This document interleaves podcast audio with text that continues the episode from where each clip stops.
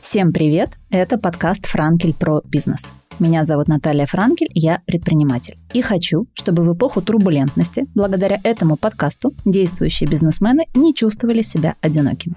Поэтому в каждом выпуске говорю с новыми гостями, теми, кто здесь и сейчас строит свой бизнес и растит свои проекты. Приглашаю владельцев бизнеса из разных ниш, городов и стран, чтобы находить работающие сегодня решения, пути преодоления кризисов и поддержку. Делимся победами, поражениями, новыми подходами и только реальными историями. Моя сегодняшняя гостья – восхитительная Ира Кузнецова, сооснователь и совладелец Poison Drop. Ира, привет. Привет, Наташ. Итак, Первый вопрос закономерный. Я изучила много информации про Poison Drop, но тем не менее наша аудитория не я, поэтому в двух словах, откуда возникла идея создания Poison Drop и что это такое? Всем привет, меня зовут Ира, и я сооснователь Poison Drop. Как пришла идея бизнеса? Я работала в интернет-магазине нишевой дизайнерской одежды, довольно дорогой. То есть я изначально вообще из фэшн-бизнеса и из e-com а. Каждой коллекции одежды приходил дроп украшений. И он был максимально странный, не похожий на что-то, то, что я видела ранее. Ну, то есть это были какие-то, больше похожи на какие-то предметы искусства. Это стоило дорого, это было неносибельно, но у этого был вау-эффект. То есть тебе там по вкусовщине это могло нравиться, не нравиться, но то, что это производило впечатление, когда приходили эти коллекции, я не была байером, была генеральным директором. Ты такой, вау, и ты мог сказать, ой, кто это вообще наденет? Или вау, как это подойдет к этому платью? Ну, то есть это определенно давало какой-то акцент. Одежду дизайнерскую, у нее определенная посадка, ее сложно продавать. Меня, наверное, поймут многие предприниматели, кто занимается одеждой. Рынок, конечно, большой, но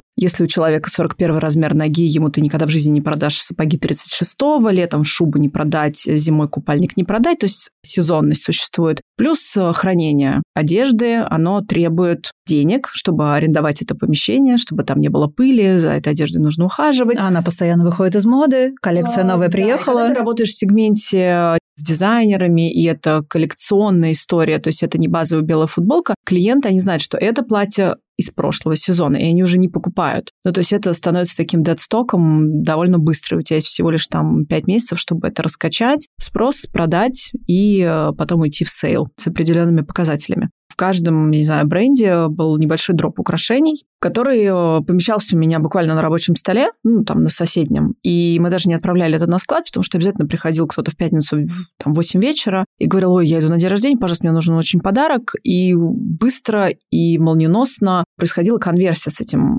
человеком по такому импульсному признаку, потому что, повторюсь, не было размера, сезонности, и не нужно было это привозить со склада. Это был э, интернет-магазин, то есть у нас не было магазина, куда можно было прийти, это был скорее некий шоурум, где мы работали с прессой с э, звездами. И вся коллекция украшений уходила там примерно за месяц-два, то есть очень быстро. Понятно, можно рассуждать про недозакупку, но это был не основной сегмент в бизнесе, это был такой доп-сегмент. И, в принципе, в мире все смотрят на украшения как на какой-то доп, ну вот есть там основная коллекция, и вот байер покупает небольшой дроп украшений. То есть, в принципе, все так и живут. Но я в этом увидела нишу и огромные возможности. Я подумала, почему этим еще никто не занимается. Ну, то есть это же так очевидно. Не надо хранить. Нет сезонности. То есть ты можешь э, быть в любом весе, и тебе подойдет это колье. Доставка. Мы мучились с курьерами, потому что одного курьера у нас там получалось нагрузить пешего там 10 заказами в день максимум. Когда ты перевозишь украшения, соответственно, нет никаких ограничений. Ограничения становятся только временные промежутки. И э, я поделилась этой идеей со своими друзьями, которые впоследствии стали моими бизнес-партнерами. Андрей Мигунов, э, у него бэкграунд, он работал в ювелирной компании «Космозолото», это тоже мультибренд э, ювелирки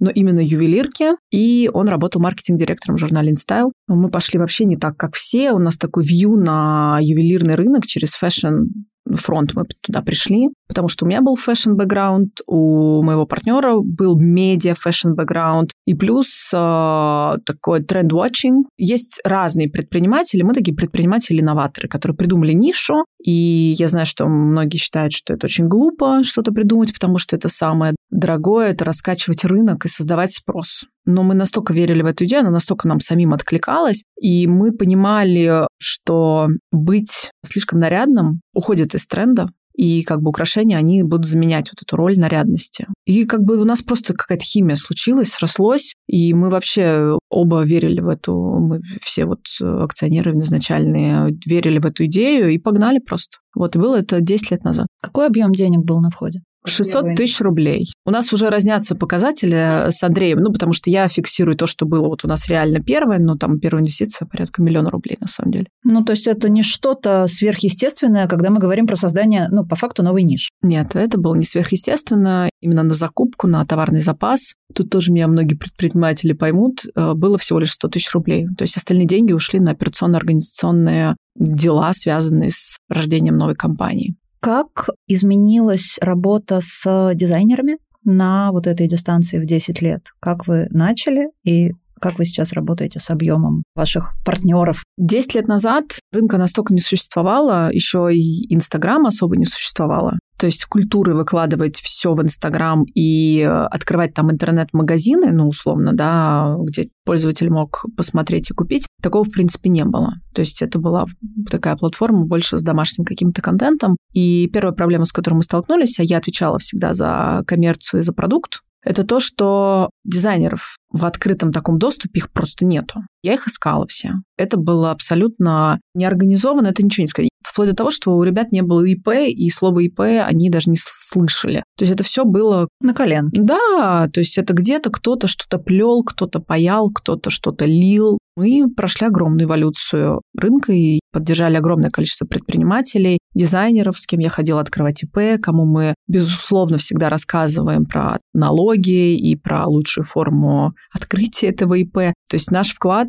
в такую институциализации сегмента очень большой, потому что ну, нам, естественно, это было выгодно, чтобы мы работали со зрелыми предпринимателями, поэтому мы им с удовольствием все рассказывали. Вы их дозревали. Дозревали, да. Сейчас, уже через 10 лет, мы уже превращаемся в таких скучных, э, когда куча регламентов э, и куча инструкций, нужно какие-то формы заполнять, и все это, конечно, с масштабом приходит, к сожалению. Но без этого никак. И ты становишься таким менее поворотливым. То есть, если раньше я там все, давай сюда, сейчас заведем колье, на на на на все как-то быстро и горело, то просто иначе мы вообще не справимся с таким объемом. Ну, сейчас уже мы работаем более регламентированно. Сколько брендов сейчас у вас в арсенале? порядка 120, но у нас а, бренды уходят, приходят, то есть это не значит, что у нас а, это такая константа, то есть у нас, может быть, увеличится, кто-то нас покинет, наше портфолио, то есть мы очень динамично смотрим на товарную матрицу, у нас нет такого, что вот мы там с этой маркой работаем, и с ней как бы и умрем. То есть она должна показывать динамику? Да, да, да, да, да. То есть мы смотрим на динамику, есть динамика роста компании, и мы уповаем на то, что бренды будут тоже относительно этой динамики развиваться, инвестировать в свой маркетинг, в команду, в рост, в производство. Как показал мой десятилетний опыт работы, не все к этому готовы, и многие сходят с дистанции. Кто аудитория Poison Drop сейчас? Это мой самый любимый вопрос, и на него самый распространенный ответ. Мне кажется, если спросить любого предпринимателя, кто работает с женщинами, ответ будет одинаковый. Это женщина 25-40 лет с доходом выше среднего и с высшим образованием. Поэтому, ты знаешь, а, у меня вопрос а, про аудиторию, он настолько глубокий, сложный, потому что сейчас а, модель потребления людей, да не сейчас, вообще, мне кажется, тренд давно уже идет, но нужно больше об этом вслух говорить, что мы все не в монороли. То есть если ты мама с тремя детьми, это не значит, что тебя с утра до вечера, с понедельника по воскресенье заботят ортопедические сандалии и дышащие подгузники. Ну так, маленький спойлер, ты мама с четырьмя детьми. Да, я мама с четырьмя детьми, я вообще не думаю про ортопедические сандалии. На неделе я гуляю с детьми, и мне, безусловно, это интересно. Но я также хожу в кино, я хожу в рестораны, я хожу на мероприятия, я хожу на работу, я общаюсь с коллегами, я хожу на день рождения. И, соответственно, под э, все эти разные jobs to be done, и мне очень нравится в маркетинге вот эта концепция про джобы, мы закрываем разные потребности. Поэтому лучше, наверное, рассказать, э, какие потребности мы закрываем людям. Какие да. потребности вы закрываете? Быть особенной, красивой, нарядной. То есть у нас э, все в зоне, ну, такой скорее импульсной покупки. Мы точно знаем, что мы не продаем вещи первой необходимости. Это все по пирамиде Маслоу гораздо выше самых базовых потребностей. То есть это про какую-то манифестацию, это про красоту и это про фэшн. На сайте чем дальше, тем больше известных мировых брендов, и я прям вижу эту динамику, потому что мой реально любимый вечерний таймкиллер — это в кроватке посмотреть рассылочку Poison Drop. Так вот, на сайте известных брендов мировых, что их привлекает в работе с российским вот этим большим мультимагазином? Дизайнерские украшения. Бренды, которые создают дизайнерские украшения, на самом деле известных не так уж много. Самые известные в сегменте это Pandora, Toes, Майкл Корс. Это те, которых знают точно все. Дальше идет ниша. Это вот наши, с кем мы работаем. Но там и украшения более необычные, скажем так, более фантазийные. И э, есть А-лист. А-лист — это, я имею в виду, всемирно мировые известные бренды, такие как Марни, Оскар де Лорента. Это те, с кем мы подписали контракт, ну, когда нам было, наверное, года два. И отвечая на этот вопрос, что их привлекло, не знаю, наверное, харизма того, кто с ними договаривался, точно не стояла у них в, в плане работать с нами, потому что мы молодая компания, и им это просто не нужно было. Но так э, сходятся звезды, что если у тебя есть цель работать с кем-то супер классным и звездным, если ты это вербализуешь и идешь к этому, то есть у тебя совпадают намерения и цели, конечно, тебе 10 раз откажут, и ты расстроишься, но на 101 это точно случается. Я просто по опыту знаю, что если это твое, то оно точно будет твоим. Ну, если ты не лежишь, конечно, на диване, а ты к намерениям проявляешь какие-то действия, то это обязательно получится. Так у нас случилось, собственно, с Марни и Оскар де. Оскар де американский бренд, и я была в командировке в Америке, и мы хотели подписывать контракт с американским брендом, который тут точно никто не знает. И там был менеджер, с которым мы просто сдружились, и появился какой-то коннекшн. А потом этот менеджер просто перешел в Оскар де и оттуда уже предложил нам контракт, и я такая, вау.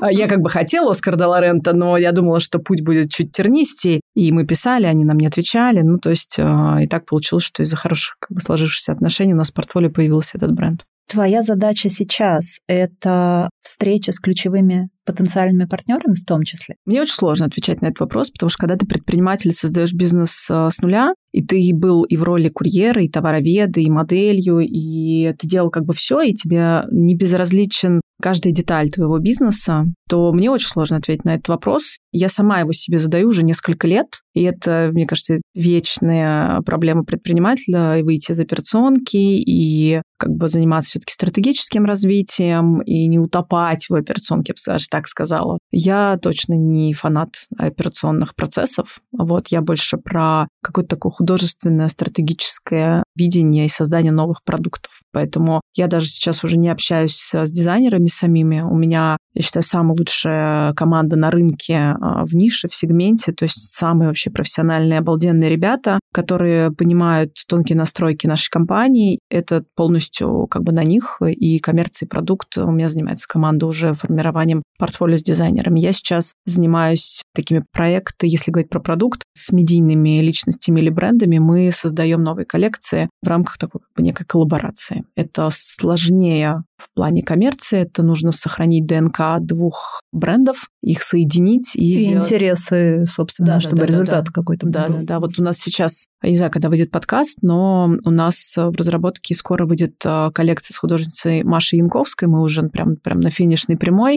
Такого вы точно не видели. Вот как раз сращение двух экспертиз, нашего огромного опыта, колоссального машинного видения как художника, и вот э, посмотрите, что получилось. Заспойлерила прям.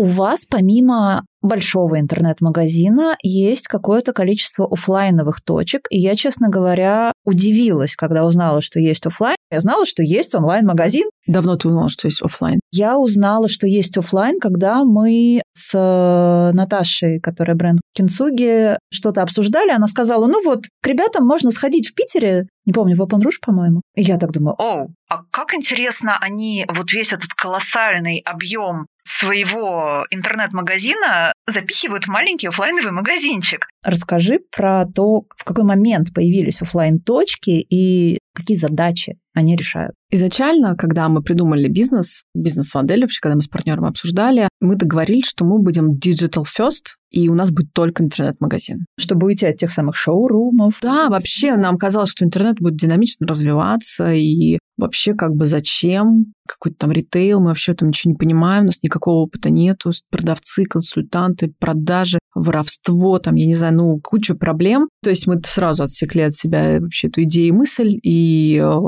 были сфокусированы на наших медиа и на росте интернет-магазина. Лет, наверное, шесть назад, то есть когда нам было года четыре, а я такая авантюристка, мне все надо. То есть вот я не могу, вот у меня Андрей, слава богу, очень стабильный и очень спокойный, и э, если мы договорились Digital First, то уже все, как бы не прокатит. А я такая думаю, нет, а вдруг попробовать, а это и упущенные возможности. То есть меня все время как бы колбасят на что-то попробовать, особенно если это что-то еще неизвестное и неизведанное для меня. Ну, прям меня очень манит все неизведанное. Так получилось, что мы дружили с ребятами из подиумаркета, и э, логистически привозить украшения очень сложно, потому что они проходят, даже если бижутерия, через спецпост, как ювелирка, и для этого нужна отдельная экспертиза, то есть это не попадает в общих логистов, которые занимаются одеждой. Ну, короче, это ниша и специфика бизнеса. А у нас все с этим было хорошо. И Market говорит, а, а может быть, ну, мы с вами как-то договоримся, и вы нам просто закроете сегмент. Ну, конечно, я побежал сразу к Андрею, к своему, и говорю, Андрей, Market нам надо, вообще вау, просто супер идея, и вообще я без цифр просто. Андрей такой, нет, мы магазины, нам не надо. Ну, заняло какое-то время у нас а, там переговоры внутренние, но в итоге мы вышли в подиум, закрыв им полностью сегмент украшений. И а, они предлагали нам все магазины, которые у них тогда есть. Если есть молодая аудитория, подиум-маркет уже сейчас не существует. Это был такой универмаг мультибренд дизайнерской одежды, и у нас максимально комплементарно друг другу аудитория и одежда, которая внутри к нашему украшению супер подходила. Мы выбрали два магазина, которые находились а, в Европейском, это в Москве, и в модном сезоне. Нам это стоило практически 0 рублей 0 копеек, потому что они нам полностью предоставили оборудование. И да, и для теста такой MVP нам надо было только выложить украшения и наладить операционные моменты, связанные с открытием направления ритейл. Это нанять руководителей команду и э, операционно, чтобы сохранить умниканальную модель. В этом мы с партнером 100% совпадали, потому что у нас слишком большой ассортимент, он слишком разный. Мы не можем отражать для пользователя остатки только на складе потому что что-то в одном экземпляре, и что-то самое дизайнерское, естественно, бы шло в ритейл, поэтому нам нужно было операционно организовать возможность для пользователя видеть полностью все запасы, которые, неважно, где они хранятся. Но это не такие сложные как бы задачи были, и мы открылись в европейском. И за год с таким MVP офлайном мы выросли на 300% в деньгах, в людях был турборежим. Ну, просто еще я дам предысторию, что вот эта идея с офлайном, как бы она мне не так уж, конечно, просто пришла, что никогда этого не было. У нас был офис в Москве, и он находился довольно далеко от метро Тульская, и мы там просто работали. Но украшения, поскольку мы их упаковали из офиса, они лежали все там. И был такой как элемент, ну, такой шоурумности. Ну, типа в ящиках лежали украшения, которые можно было посмотреть и померить. И к нам стали приходить люди. То есть они узнали, что есть наш офис, и стали туда приходить. Мы же не скажем, уходите.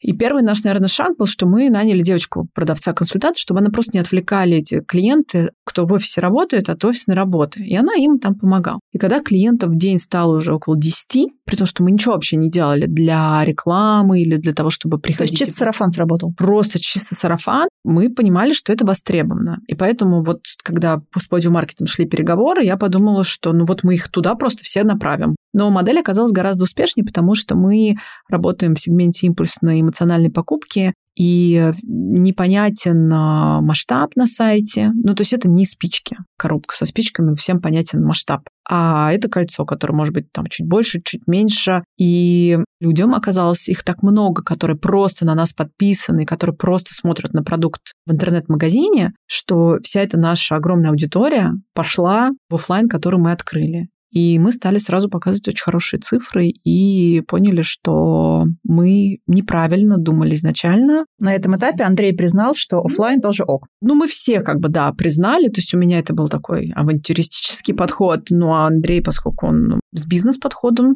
то мы приняли решение, что мы будем открывать офлайн. И тогда это открылось у нас, наверное, даже чакра офлайн, потому что тут у нас тоже очень сильно совпали с Андреем взгляды на то, как должен выглядеть офлайн, как он должен эволюционировать офлайн, даже ритейл, как должны выглядеть люди, которые там работают. И мы прошли огромную эволюцию. То есть э, это точно история не про успешный успех. Мы настолько граблей наступили с э, ритейлом, но мне кажется, самое важное, что мы спустя вот там сколько, 5-6 лет пронесли тот огонек, который мы задумали в самом начале. Это классные люди-стилисты, которые внутри. То есть у нас стилисты, мы не называем их продавцами, это все они индивидуальные, все очень классные, готовы помочь. Они глубоко знают продукт, в нем разбираются. Действительно стилисты которые профессионально еще там на съемках работают. И э, архитектура магазинов, конечно, тоже это важная составляющая. И плюс у нас необычный подход в целом в бизнесе. Мы доверяем людям, доверяем нашим клиентам. И у нас открытая выкладка. То есть можно прийти, открыть ящик и померить любое украшение. За вами не будет ходить охранник, дышать вам спину, и никто не будет волноваться, что вы украдете. Наша аудитория не крадет. То есть прямо нету кейсов? У нас есть, конечно, кейсы, когда были кражи, и их тоже много, но мы смотрим в разрезе потерь и там, не знаю, стоимости охранника, допустим. Оно сопоставимо, поэтому мы считаем, что этот пользовательский опыт того стоит. Вот, очень много сейчас интровертов, и э, я сама теряюсь, когда я прихожу, мне говорят, чем вам помочь? А мне как бы вот не надо помогать, я просто хочу посмотреть, и иногда какой-то матч у тебя случается с вещью. И вот мы даем нашим клиентам этот матч получить э, и самостоятельно в том числе, но если нужна помощь, то у нас есть, конечно, стилисты. Но это растит еще такую само ценность покупателя, что ему доверяют. В этом магазине точно кайфово там походить, померить, помедитировать на какие-то вещи. Никто да. не ждет, когда ты уже пройдешь на кассу и принесешь туда свои деньги. Да, но не всем так тоже комфортно. Я получала обратную связь от своих знакомых, что Типа говорить, а если вы подумаете, что я украла, как это можно вот открыть? Ну, то есть мы же тоже привыкли, что там ящики нельзя открывать э, там у кого-то дома. И это такой опыт, который э, переворачивает тебя, потому что особенно в ювелирных магазинах мы привыкли, что ты точно э,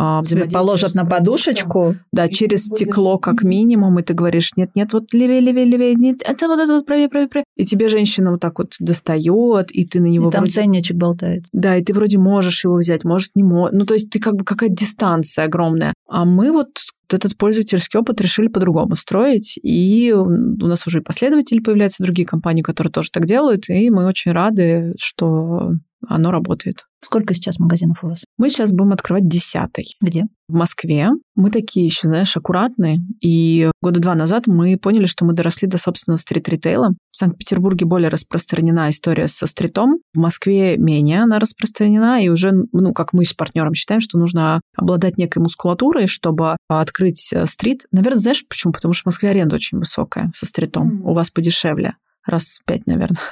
Ощутимо. Да, и ты как бы за цифры должен, поскольку мы безинвестиционные, и у нас просто нет возможности тестировать такие дорогие гипотезы, мы приняли решение открывать стрит. Мы два года искали помещения, обходили все помещения в той локации, в которой мы хотели, и в итоге нашлось. Открываем на Патриарших прудах, Спиридонский переулок, 200 метров. То есть 200 метров – это большой уже будет очень магазин. Будут реализованы очень классные тоже ритейл-концепции. Если среди вас есть архитекторы или предприниматели-инноваторы, тоже обязательно приходите посмотреть, потому что там будет помимо открытой выкладки еще более не так, как у всех. То есть а, будет а, выдача заказов, там будет внутри бар, там будет пирсинг-рум, ну, то есть это будет что-то ну, для опыта максимально новое. Где ты берешь эти идеи? Есть такое в английском, не знаю, термин или слово intelligence view, то есть это насмотренность. И для меня это огромная составляющая моего видения в том числе. То есть когда ты имеешь возможность путешествовать по миру, и э, что-то ты увидел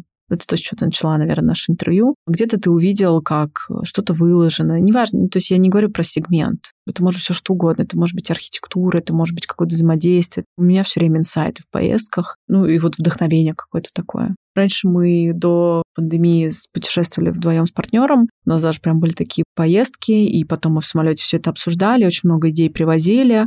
Сейчас, ну и компания трансформировалась, но вот как-то вот что-то приходит в голову, и э, обладая нужной смелостью, когда тебе все говорят, что открытая выкладка это невозможно в нашей стране, и вас обкрадут, ты говоришь, нет, я так вижу. И вот выкладываешь. Это, ну да, и вот это видение, которое формируется твое личное, это очень важно. Вот я очень уважаю предпринимателей, у которых есть видение, и которые его умеют э, сохранить, пронести и организовать бизнес вокруг собственного видения. Вот у меня это вызывает самое большое уважение, потому что идеи вброса есть у всех, а вот убедить э, свое комьюнити, ну пусть даже там офисная комьюнити своей компании, по то, что так здорово и так ты в это что-то веришь, это дорого стоит. Ну, то есть для меня это про энергию предпринимательскую, про масштаб, про какое-то лидерство, про то, что люди за тобой следуют, они начинают верить. Потому что у нас все, кто работает в Drop, ну, то есть в смысле выкладка не открытая. Ну, то есть у нас уже просто... Ну, то есть... Уже стандарт да, такой. Ну да, это некий стандарт. Ну, я как выкладка, это сейчас просто такая ниточка нашего интервью, но у нас много таких моментов, которые мы делаем не так, как все, и это провидение вот такое предпринимательское. Самый, наверное, распространенный пример — это Стив Джобс, который когда-то сказал, что он сделает телефон без кнопок. Все, кому он это сказал, ну, практически все сказали, что он сумасшедший и как бы удачи. Но он это сделал, и он сделал в таком масштабе, реализовал это в таком крутом продукте. Ну, iPhone реально стал частью нас, и на нем, правда, нет кнопок. Ну, именно, чтобы номер набрать. Даже одна кнопка и та пропала. Да, и вот я вот про такие как бы вещи, и поэтому я не боюсь мечтать, я не боюсь придумывать. У тебя на шее висит кулон из вашей линейки, которая, насколько я помню, прям так и называется Poison Drop. Это не коллаборация, это ваша личная линейка. Вот расскажи вообще про вот эту идею, откуда она взялась, какие у нее планы. Мы изначально работаем только с брендами и работали. И потом мы поняли проблему рынка российского, что брендов, во-первых, не так много, во-вторых, бренды не хотят вкладываться в маркетинг, они не хотят э, строить свое комьюнити. Ну, как бы они, может быть, хотят у себя в голове, но в результате у нас в России есть один бренд, который честно занимается собственной аудиторией, ритейлом и качественно продуктом. Это бренд «Август». Я так и думала. Есть как бы маленькие ребята, которые пытаются идти по этому пути, и мы это очень приветствуем. Ну, как бы если говорить про результат, то э, очень уважаю Наташу за то, что она идет таким путем. Но насмотренность и товарная матрица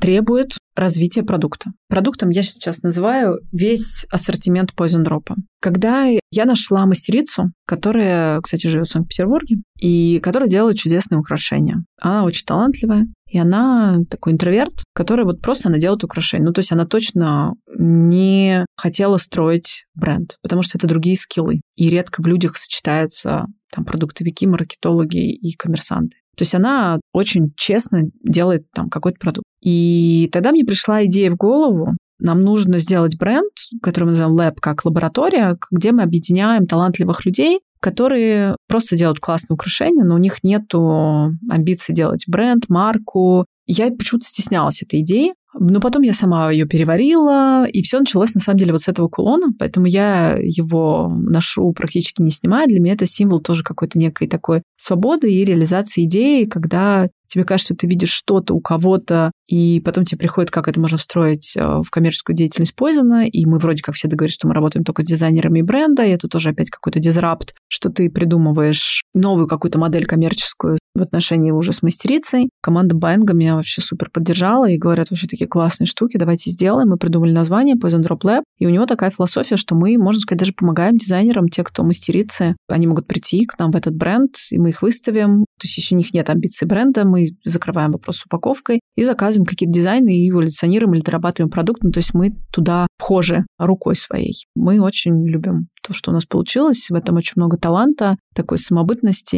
И вот эти сердечки Poison Drop Lab как символ для меня такого таланта, но не бренда, а именно мастерства. А есть план по дальнейшим украшениям в рамках этого? Там продукт постоянно эволюционирует, то есть там все время приходят новинки, и просто это нужно следить на сайте. То есть мы с этой мастерицей работаем, которая делает все это вручную, и все.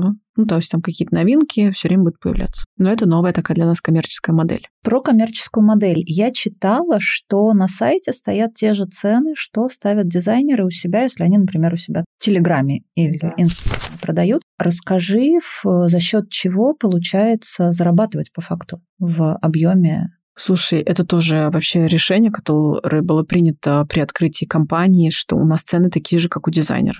Сейчас это уже стало некой культурой и стандартом, но тогда это было про видение. Ну, потому что я подумала, что если бы я хотела... Ну, мне нравится какой дизайнер, и я бы увидела его в мультибренде, и я бы хотела купить его за столько же, за сколько я вижу этого дизайнера. Но дураков же сейчас нету. Все мониторят, все гуглят, и все знают, что где сколько стоит. Поэтому это было наше правило. Самое сложное было это реализовать операционно с международными брендами, потому что очень дорогая логистика. Но мы это реализовали и держим как бы слово до сих пор за счет того, что мы работаем с российскими дизайнерами через комиссионное вознаграждение, все.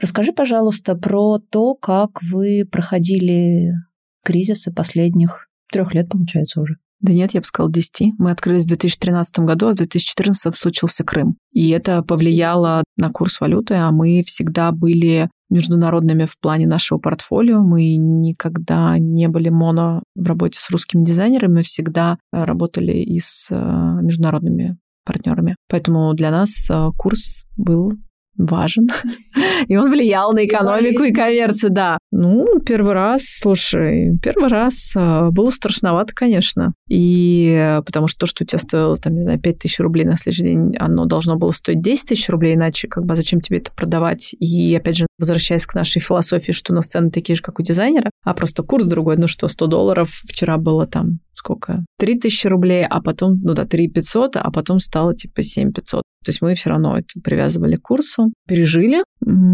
Потом у нас э, скачки были вот год назад, и тогда мы уже, ну, чуть более, наверное, ответственно подошли, потому что ко мне в команду пришел коммерческий директор вот вместо меня, и он более опытный. Он сказал, что Ир, нам нужно всех наших русских партнеров им подсветить, потому что они могут этого не видеть, что нужно повышать цены решили им подсветить, потому что мы понимали, что если они этого не сделают, а курс продолжит дальше улетать в космос, они просто будут вынуждены закрыться, потому что они не будут справляться с оплатой за сырье. То есть они сейчас это все реализуют, и экономика у них не сойдется. И вот мы э, сделали такое собрание, была переоценка вместе с русскими дизайнерами, международных мы переоценили. Ну, скачки курса для нас равно переоценка. Как на это реагируют э, покупатели? Покупатели на это реагируют нормально. У нас э, товар не первой необходимости, это дает возможность, если человек очень хотел какие-то сережки, и они ему очень подходили под какой-то определенный образ, поскольку мы делали исследование, у нас богатый клиент с доходом больше 100 тысяч рублей на одного члена в семье, как бы они не так чувствительны к этому скачку. К сожалению или к радости, даже не знаю. Надо искать поводы для радости. Угу. Расскажи, что ты чувствуешь? Ну, наверняка у тебя такое было, когда ты сидишь в кафе или идешь по улице, и ты видишь женщину, у которой на шее кулон твоего бренда. Что ты чувствуешь? Когда вот это первые разы стало происходить, то есть я точно знаю, что я была байером, что я выбрала эту коллекцию. Я точно помню, как мы там все умерли ее привести как на таможне. То есть у меня там целая тонна историй, и потом я встречаю в кафе девушку в этих сережках. Мне, конечно, хочется и подойти, и сказать, но я ни разу, если честно, не подходила. Приятно. Потом у нас э, вот в определенные есть места в Москве, когда ты приходишь, и там все девчонки сидят в украшениях Poison Drop. Но я узнаю те украшения, которые как бы в эксклюзивной такой селекции находятся. То есть они не вторичные на других площадках, только если их за границей, например, кто-то не купил. Но самое, наверное, для меня высшее такое, скажем, удовольствие, это когда произошла история с э, сердцем Poison Drop Lab, вот которая сейчас на мне надета, и, как я уже рассказала историю, что это символ того, что я поверила в какой-то талант, и талант не мог быть брендом, и мы его обернули в бренд. Ну, то есть в этом как бы некая... Возможность. Ну, возможность, новая там коммерческая ветка в компании. Ну, то есть это вообще что-то такое для меня больше значащее. Ко мне подошла моя дочка, которая 13 лет. Для меня мои дети — это мои самые главные лидеры мнений. Она говорит, ой, мам, а у тебя сердечко, как у Юли Гаврилиной и Насти Ивлеевой. Вот это мне было очень приятно, при том, что ну, я к этому сердечку имею очень большое отношение, и то, что в них ходят такие модные девчонки, для меня это огромное признание. Вот это очень приятно. То есть то, что модные девчонки ходят в твоих сердечках, это не результат продуманной какой-то работы с инфлюенсерами, а они в них ходят, потому что они их купили? Ну, скорее да. Когда Настя Ивлеева увидели картинку с этим сердечком, все, конечно, обалдели, потому что это, ну, как рассказывают, я с Настей лично не знакома, что она настолько модная девушка, что она очень тщательно продумывает свои образы, и вот у нее есть стилист Ксюша Смо, с которой как бы там как-то отправили, я так понимаю, подарок, и вот это сердечко. Ну, то есть, но все равно то, что она в нем постоянно ходит, это говорит о том, что ей просто очень нравится продукт. И мне он очень нравится. Оно такое кривое, косое, оно... Оно идеальное. Я имею в виду, что оно э, ручной работы, оно не идеально отполировано. То есть в нем столько энергии и любви, и для меня это такой символ свободы и быть собой. Почему-то я так назначила эту подвеску. Я знаю руки, которые делают это украшение, и тот успех, как оно востребовано как продукт. Поэтому для меня оно очень много значит. Давай поговорим про маркетинг.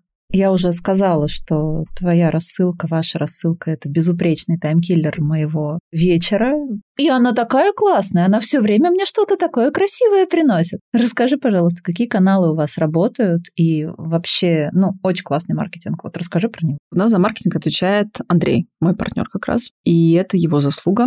Это тоже про видение. Есть сейчас такое понятие бизнес как медиа. Десять лет назад мы так не формулировали, мы так себя не называли, мы так себя не осознавали, но мы так мыслили. Я точно могу сказать, что мы мыслили как бизнес как медиа, и мы так его строили. И наша одна из самых первых инвестиций, самый дорогой сотрудник, это был э, человек-редактор, который делал эти рассылки, собственно. Рассылки — это то, с чего, я не знаю, начался маркетинг Poison Drop. Это не с Инстаграма, каких других каналов вообще тогда не было. У нас была только рассылка, и тот подход, и тот почерк, который э, есть, это сформулировано очень талантливой Женей, которая с нами тогда работала. И она просто, не знаю, поцелована Богом, как она владеет словом. А я, наоборот, я такой, знаешь, не с филологическим уклоном. Я могу разговаривать, но я не пишущий. То есть у меня сочинение на три страницы в одно предложение, вот, без запятых. А Андрей, наоборот, очень классно и красиво пишет. Если он пишет деловые письма, это всегда приятно читать, это все очень понятно, это все очень структурно. И вот они с Женей, а, я помню, делали эту рассылку, ну, обсуждали, что там будет, какое наполнение. А я думаю, что они, какая разница, какая рассылка? Ты просто написал там сережки зеленые и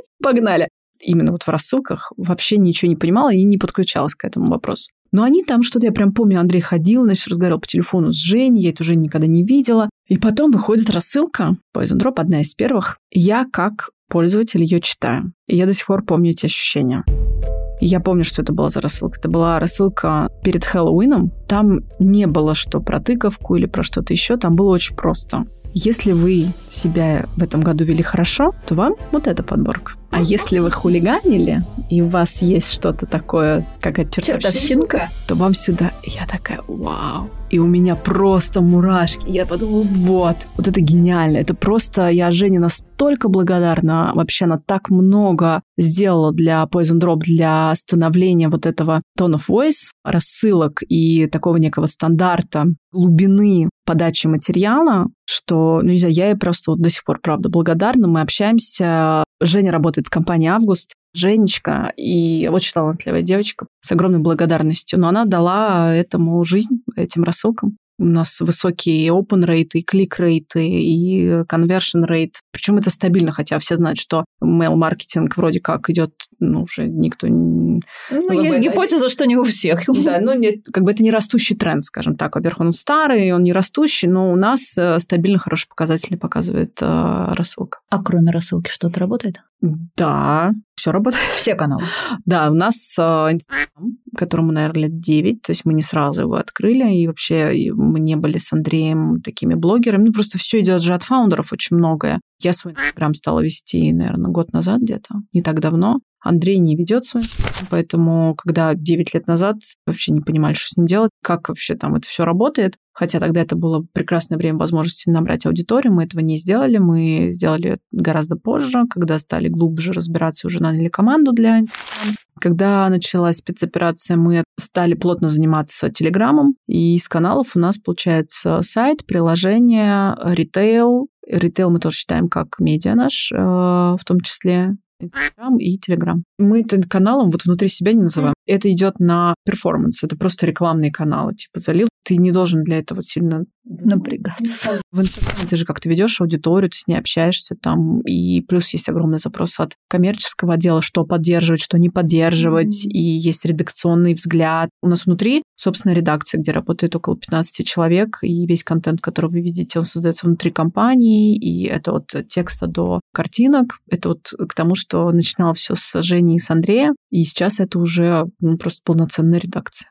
А сколько всего в команде человек? Около 200. Слушай, у вас бизнес про красоту. Сто процентов.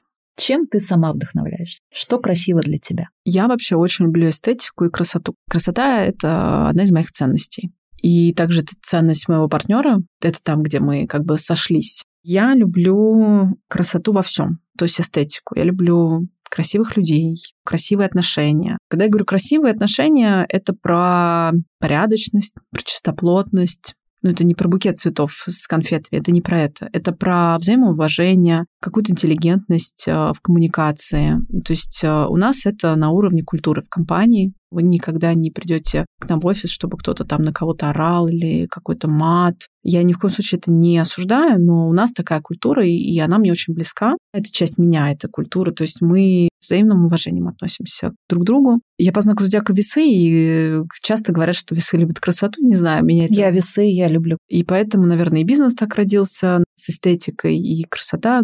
Самые, наверное, большие вдохновения я черпаю в путешествиях. То есть для меня очень важно. Я вот сейчас из Москвы приехала в Питер, и я просто хожу и думаю, господи, как же тут здорово. Кто живет в Питере, наверное, просто привык к этим... Ты знаешь, нет. К этой нереальной архитектуре. И это просто, я не знаю, это так красиво, это так красиво. Я по образованию еще архитектор. Это вот архитектурная музыка в зданиях, я не знаю, ритм, окон, сечение. Ну, то есть это просто какое-то невероятное наслаждение. Мне кажется, живя в таком городе, иметь такую колоссальную насмотренность правильных пропорций, линий и всего, это просто, я, я не знаю, Питер просто любовь. Поэтому в путешествиях, конечно же. Мы много говорим э, сегодня про Андрея. Расскажи, что нужно, чтобы партнерство было долгим, результативным, уважительным. Твоя формула какая? Это самый сложный вопрос для меня, честно, на этом интервью, потому что а, партнерство — это огромная работа. Для меня за этими словами звучит не просто слова работа. Мы с Андреем а, проходили через конфликт, через а, расставание, и у нас прекрасный бизнес-тандем, но также не все так как бы просто, чтобы бизнес-тандем показывал результаты, потому что мы очень разные, при том, что вот мы сходимся в каких-то ценностях, мы сходимся, например, 100% во взгляде относительно развития ритейла нашего, офлайна, но есть вещи, в которых мы кардинально не сходимся. То есть абсолютно у нас разное видение. То есть для меня зеленое, для него квадратное. Это сложно. Но вот наша культура такого взаимоуважения, она многое поддерживает там и нивелирует в конфликтах. Но все же работа с партнером, когда я вижу ребят, ну кто-то, кто говорит, я вот с партнером или я один, я всегда вздыхаю, потому что для меня за слово партнер всегда ну, для меня это очень много значит.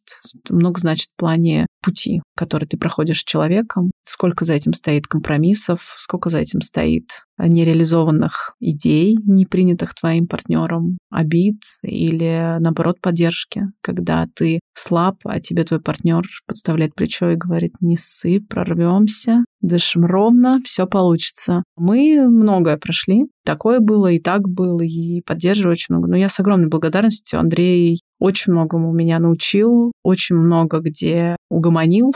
Я считаю, что в нашей как бы бизнес-паре ну, мы достигли, наверное, потрясающего невероятного результата со стартовым капиталом всего лишь 600 э, тысяч рублей. То есть это говорит о том, что очень много было создано на нашей энергии, на нашем видении, в этой человеческой вере. Для меня непростой вопрос, мне кажется, и когда я где-то там делюсь своей историей или какими-то подробностями, обязательно подходят ну, ребята и говорят, а вот у нас такой сейчас период. Потому что еще периоды разные бывают в партнерстве. Короче, это очень сложная, глубокая тема. Мне кажется, надо прям отдельно. Отдельную да, историю про партнерство. Но на самом деле эта история у меня тоже зреет. Подкаст не подкаст, но много классных проектов рождено в партнерстве. И про это хочется говорить больше, чтобы, вероятно, это тоже давало кому-то точку А для того, чтобы что-то Ты знаешь, сделать. про партнерство я могу сказать, что с партнером проще начинать, потому что ты можешь на кого-то опереться, закрываются какие-то экспертизы, которые тебе не даны.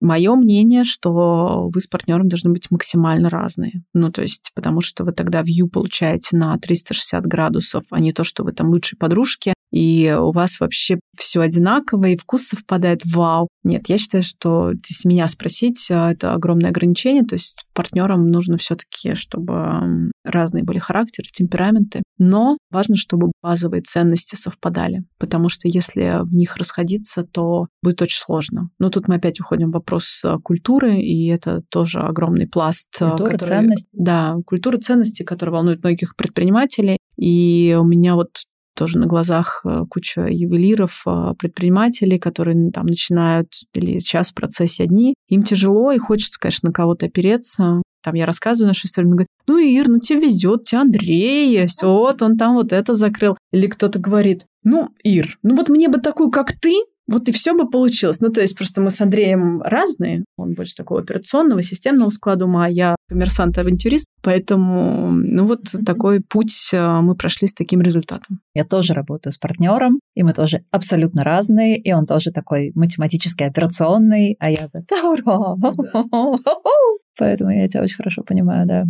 Я, когда изучала материалы про тебя, я увидела, что ты преподаешь в британке. Расскажи, в чем для тебя тут интерес? У меня нет как такового интереса. Я скорее это кладу для себя как миссия потому что я себя чувствую ответственной за формирование ниши дизайнерских украшений, и мне важно, чтобы ребята, которые приходят учиться британке, мне кажется, что мой опыт, он бесценен потому что мы э, те, кто будем давать конверсию, и нужно максимально из жизни рассказать, как надо и как не надо. Вот, я преподаю блог бизнеса, потому что их учат там каким-то художественно-прикладным вещам, но вот я тот человек, который скажет... Так, который снимает с них розовые очки? Ну, Наверное, да, и приоткрывает какие-то реальности, потому что у них э, обычно куча инсайтов, такие, да ладно, ну то есть я такая из жизни. Но я стараюсь максимально таким простым языком рассказывать про скорость продаж, про коммерческие какие-то показатели, про категорийное управление, про модели э, там B2B, там чем отличается D2C, какие там стратегии у того или иного направления, потому что они мыслят просто коллекции, вот колечки, вот там зайчики какие-то, а дальше что? Ну, а на самом деле создать коллекцию — это один из небольших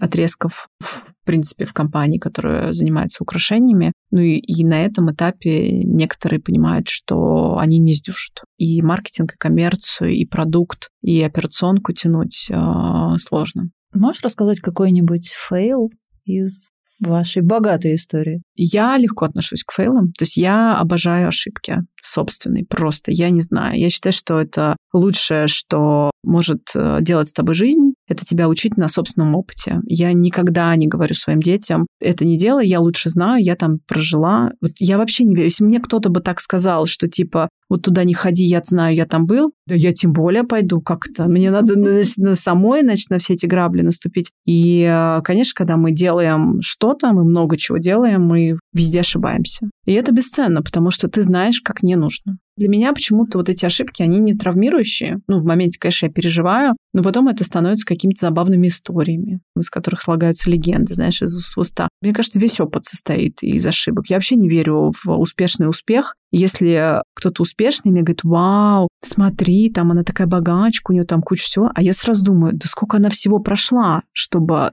быть тем, каким мы сейчас ее видим. И легко ничего не дается. У всего есть своя цена. Ошибки — это неотъемлемая часть любого успеха. Вот вопрос, как ты к ним относишься. Ну, наверное, из таких вот фейлов, которые самые такие, наверное, масштабные, когда мы придумали эту идею с дизайнерскими украшениями, я приходила там, в какое-то общество или каким-то друзьям и рассказывала, чем я занимаюсь. И в меня не верил никто. Ну вот в эту идею не верил никто. Мне говорили, Чё? Бежуха? Салика заказываете, перепродаете в 10 дорого. Чё, а зачем? Кому это нужно? Чего? Латунь за 20 тысяч рублей? Да вы сумасшедший. Поддержка уровня бог.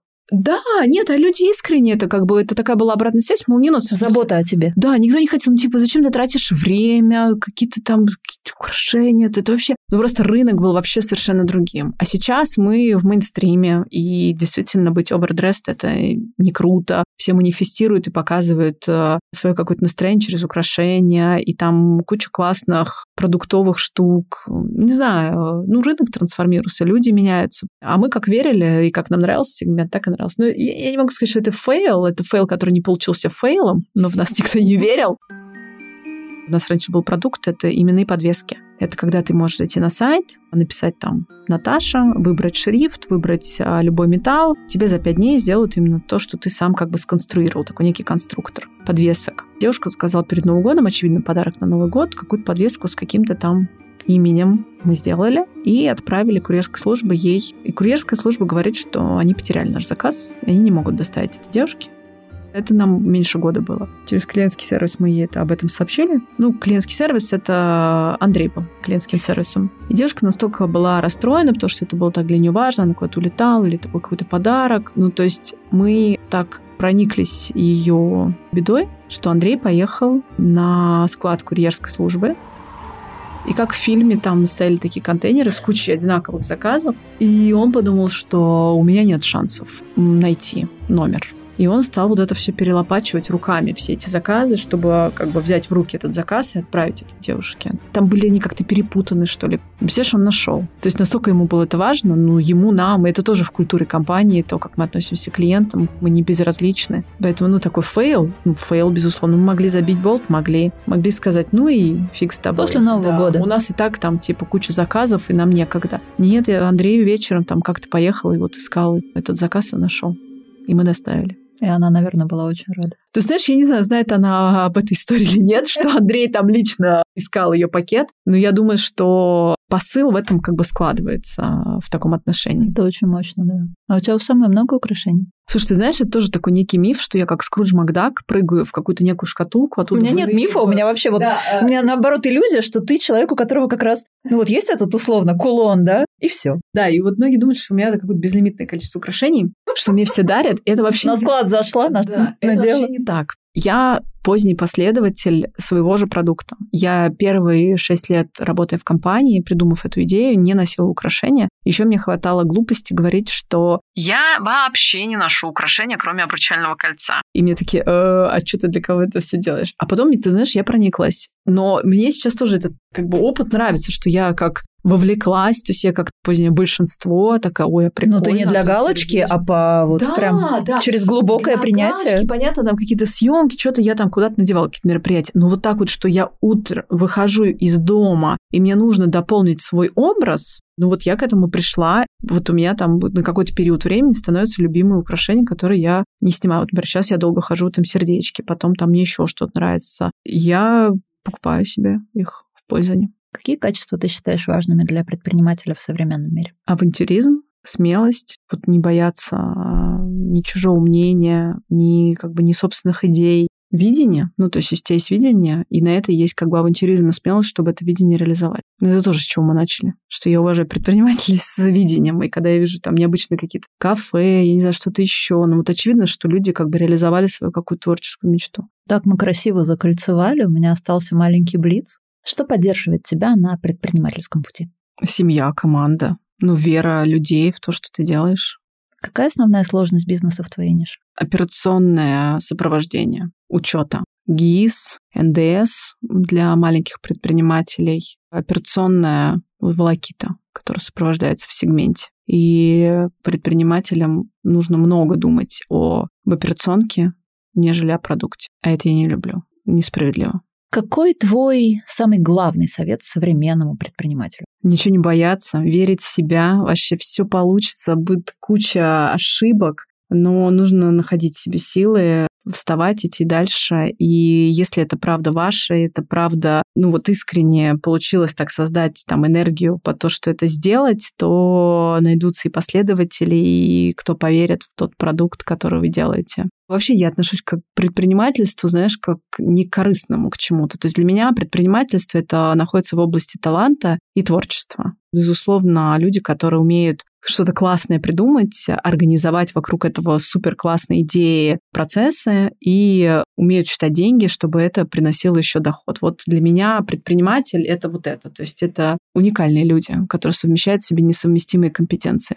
Как ты отдыхаешь, как ты переключаешься? Слушай, у меня вообще ощущение, что я живу несколько жизней одновременно. Я устаю от монороли, и я расслабляюсь, когда я переключаюсь. То есть я ухожу на работу, и вечером я занимаюсь детьми, и мне этого достаточно. Мне и эта роль просто очень нравится, и эта роль нравится. И когда я переключаюсь, получается, я нигде не перегружаюсь. Мне потребовалось время, чтобы это понять, и потому что нам всем навязан стереотип, что ты много работаешь, потом ты лежишь на Мальдивах. Мне так вообще не подходит. То есть мне нужно переключаться, поэтому путешествие тоже в этой области, там один-два дня куда-то съездить, переключаешь э, картинку, и ты в порядке. Какая твоя суперсила? Я верю людям, я верю в людей, просто вот верю доверяю. Живу без подвоха. Мне кажется, я кучу времени экономлю, имея такую суперсилу. Потому что я ни, никого не проверяю, просто доверяю. И верю, что если человек говорит, то это правда. Я очень благодарна тебе за то, что ты пришла, за то, что мы поговорили. Мне было очень интересно. Спасибо, Наташа. Мне очень приятно, что мы с тобой лично встретились, а, что я приехала в Питер и что мы дождались этой записи, потому что... Онлайн было бы не так. Нам с вами пора прощаться. Внедряйте, применяйте, не опускайте руки. Подписывайтесь на нас на всех платформах, где вы любите слушать подкасты. Ставьте звездочки и сердечки. И если есть вопросы, я на связи. Ссылка на канал в описании.